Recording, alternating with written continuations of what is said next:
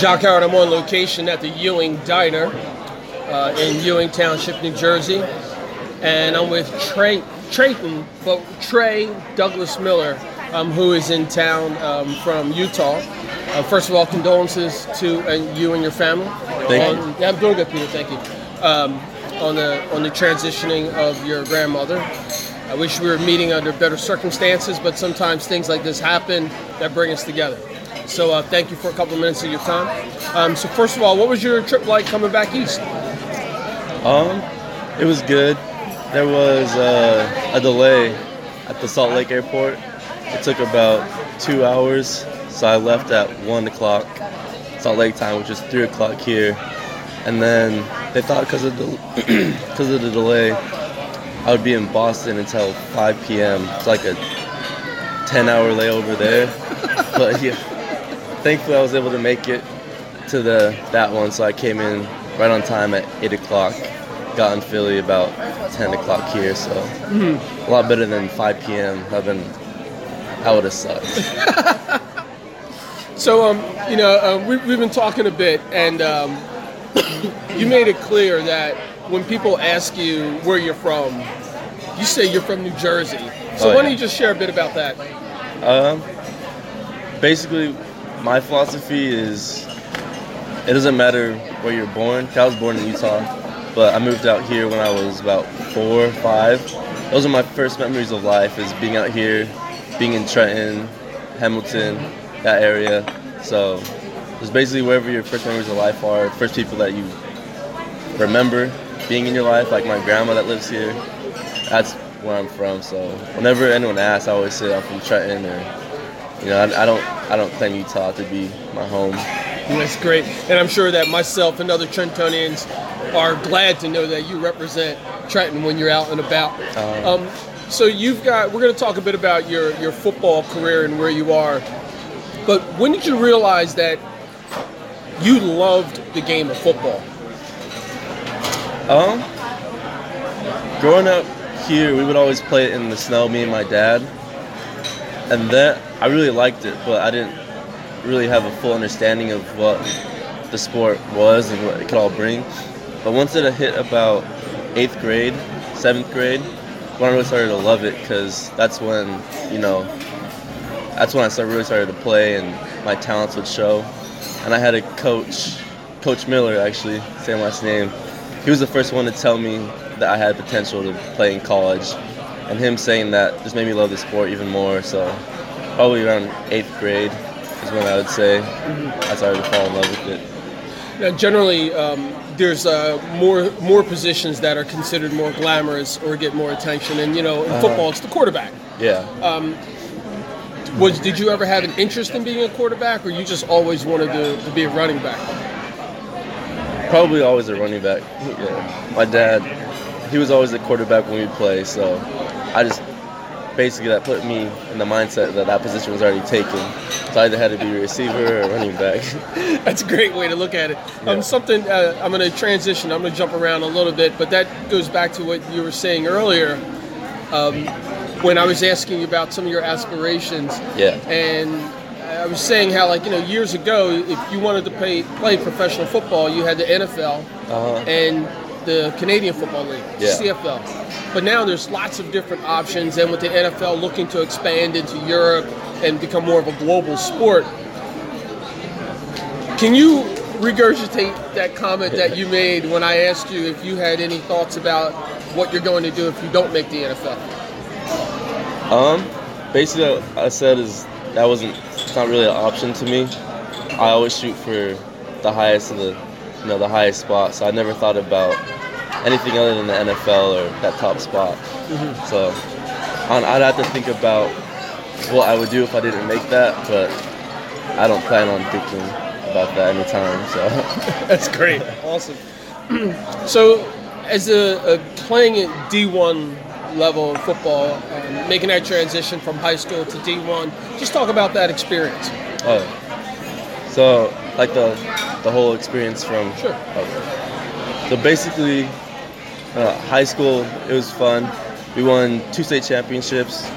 Uh, lost in the, our third one, made it to semifinals the next year. But um, coming from high school to college, I had quite a lot of options. At the very beginning, I was talking to, you know, Arizona, Arizona State, Oregon, Stanford, Alabama here and there, uh, basically everyone in the whole entire country. And then once I told them I was going on a mission, which is a two-year LDS mission, I remember I was on the phone with it was the offensive coordinator at Arizona State, and he asked me if I was a mission kid, and I told him yeah. At this point, we were talking every other day. He'd call me all the time. Once I told him I was a mission kid, he said he'd call me back if we had a mission program, and I've never heard from him ever again. It was basically like that with everyone besides, you know, some schools like Stanford and Utah. Utah schools had mission programs. So that kind of hurt not having all those options again. Had to be like sliced in half. But after I accepted that, um, I've had Utah, Utah State, BYU, and a few others like Wyoming and all the academies. I visited Wyoming and Utah State, and then once I visited Utah State, I loved it there. The coaches, the the city was cool. It was close to home. It's probably the biggest part for me was being close to home. So I decided to go there after a mission, and then yeah, mm-hmm. I was it. And uh, for those in the audience um, who who don't know LDS, um, you're a, you're a Mormon. That's yeah. your faith. Let's talk about your faith, like how important that is for you, and then also about your mission trip. Uh, so, with my faith, um, basically means everything to me. My belief in God, uh, just it gives me a purpose in life, why I do what I do, who I do it for. God and my family, the two most important things to me, and that's why I play football. That's why really I do anything in life is to make those two people proud. And with my mission, um, it was two years, but I ended up only going, I think, two or three months. Just basically, you know, it's a it was a big lifestyle change for me. It was hard. I battled with anxiety, depression, so you know, just being out there, I wasn't really prepared for it all the way. Because basically, you know, you're in high school, you're living with your family, and then all of a sudden you're in a place you've never met before, with people you never met before, talking to random people on the street that you never met before. Mm-hmm. The whole schedule, everything just changes. So I only ended up going for about three months. Okay. Um, I, I appreciate you being candid um, uh in, in, sharing about um, your mental fitness uh, which is something that is becoming more prominent. Yeah. And it's good that there are more people who are speaking out about uh, their their personal experiences, and I encourage you to continue to do that. Yeah.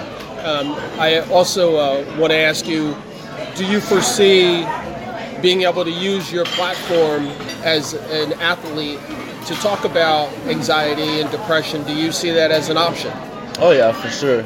You know, you see a lot of now tons of people, rappers, celebrities, uh, politicians, everyone is talking about it, and I think it's so important because it is a real, a real issue that people have, and you know, before you tell someone that you had this, and they would tell you, you know, suck it up or just don't worry about it, it'll go away. But for a lot of people, it doesn't go away.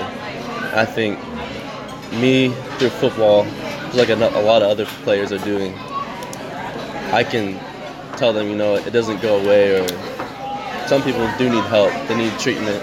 It is a serious problem. Just because you can't physically see it doesn't mean it's not there. Mm-hmm. Well, thank you so much for that, and I encourage you to continue with uh, sharing your personal story uh-huh. and also reaching out to others and uh, sharing your story yeah. uh, in hopes that we can change the tide of this uh, culturally, get that stigma off of things. Uh, let's talk a bit more about your on the field life. I mean, yeah. I've, I've, been fortunate enough to be introduced to you by my good friend Kevin Duddy. And um, your father went to the same high school I did here in Ewing Township, so big up to the Blue Devils. But I've been able to see some of your footage. Um, and your high school footage you look like a man among little boys. Yeah. Not a man among boys, but a man among little boys. Let's talk a bit about your your on the field presence, your running style, etc. Uh, in high school, it was I basically just get the ball and get the ball and run because you said like I was so much bigger than everyone. Linebackers were you know, 5'10", 5'9". I was 6'1", 215, 220. I was so much bigger than everybody, so I would just run over people. I didn't really have to care about how I played the game. I would just play it. But now in college, it's a lot different because now linebackers are 6'4", 6'5". Yeah. Everyone's taller than me. Everyone weighs more than me now, so I had to switch it up a little bit. I think now I'm more patient. Like if you ever seen Le'Veon Bell, how patient he is, that's what I try to imitate because I don't know, just the way he runs. He's my favorite back ever, besides Walter Payton. But Wait a second. Did you just say Walter Payton, the sweetness, yeah, out of out of Chicago? yeah. All right. So um, so um, I'm gonna go into the weeds a little bit. So, are you a Chicago Bears fan? I am, yeah. Growing up a Chicago, uh, Chicago Bears fan my whole life. My dad was a, still is a Chicago Bears fan. He ingrained it in me, almost brainwashed me. Sometimes I try to pick a different team, but I always come back to the Bears just because uh, it's so ingrained in me to be a Bears fan. Okay. All right. So um, so now I'm gonna try to look at this from uh, a geographic standpoint. So we got Utah, Yeah. Trenton, and then Chicago. So that's kind of like right in the middle. Uh huh. Is that something that uh, if would that be a, a dream if you were able to be drafted and play for the Chicago Bears?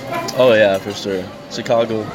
I thought about that my whole life if I was able to play for Chicago Bears. And my dad always says, "What if you play for the Packers?" Or I tease him and say, "What if I played for the Packers?" And he said, I don't know, he said something like that would be the only day in his life he would have to wear a split jersey of me, and then he would cheer for me but hope the Packers lose or something like that. okay, gotcha. One of those games where you have three touchdowns, but Yeah, we team wins by a point or something like that. Uh-huh. Gotcha. Um, so when you when you analyze your own running style, I mean, you mentioned Walter Payton, you mentioned Le'Veon Bell. When you think about your own running style, um, how would you describe some of your pluses and some of the areas you need to work on? Um, I think a big part, a big plus is how big I am. Even in college, you know, not very many backs are 6'1", 215. Um, so when I do hit people, I move them back, I push the pile. And then how patient I am is another plus. I feel like I can see things before they happen based on body movement of the lineman and their momentum, you know, which way they're going to shed a block. I would go the opposite. Things like that. I feel like I can see the hole open before or what move I need to make before it happens. And then probably a place I need to work on is just getting lower so I can use my size to advantage. Um, my coaches tell me countless times a day, they tease me about it all the time. I'll need to get lower and just use my body more. Now we we're having a meal here, and um, it's easy to, to get caught up in um, breaking dietary habits when Yeah. you have breakfast, uh, especially at a New Jersey diner. But um, you had a pretty healthy breakfast here. Um, just talk about the importance of nutrition and, and some of the different things that you're implementing uh, in your life. Um, I think nutrition is very important because what you put in your body is what you're going to get out. And I think that's super important with sports, how hard it is. You practice in the morning, you practice in the afternoon. You know, you're always running, conditioning. So your body needs to be at tip-top shape. Um, our strength coach, Coach Scholes at Utah State, emphasizes how important it is that we sleep right, eat right. So, you know, I've cut out things like, I've tried to, with the pizza here. It was kind of hard. Pizza here in Jersey's banging. Oh yeah, Utah we don't have that. So it was hard here, but I try to cut out um, a lot of fats, a lot of unprocessed foods like, you know, candy bars and cinnamon buns and all that stuff. But try to keep it to chicken, fruit, vegetables, just things that you know come naturally to the world is what I try to eat instead of all the processed sugars and things like that. Okay. Now you've had uh, a few injuries uh, Yeah. in your in your college career. Can you talk about that, and then transition to where your health is now? Yeah. So the first injury that happened in college, I didn't. It happened in high school, but I didn't address it until college. I broke my wrist probably my junior year of high school, and it didn't start to really, really bug me until I got into college, my freshman year. Um, we had got surgery on that in January, uh, this January, on my left wrist, and then during Actually, before that, let me backtrack a little bit.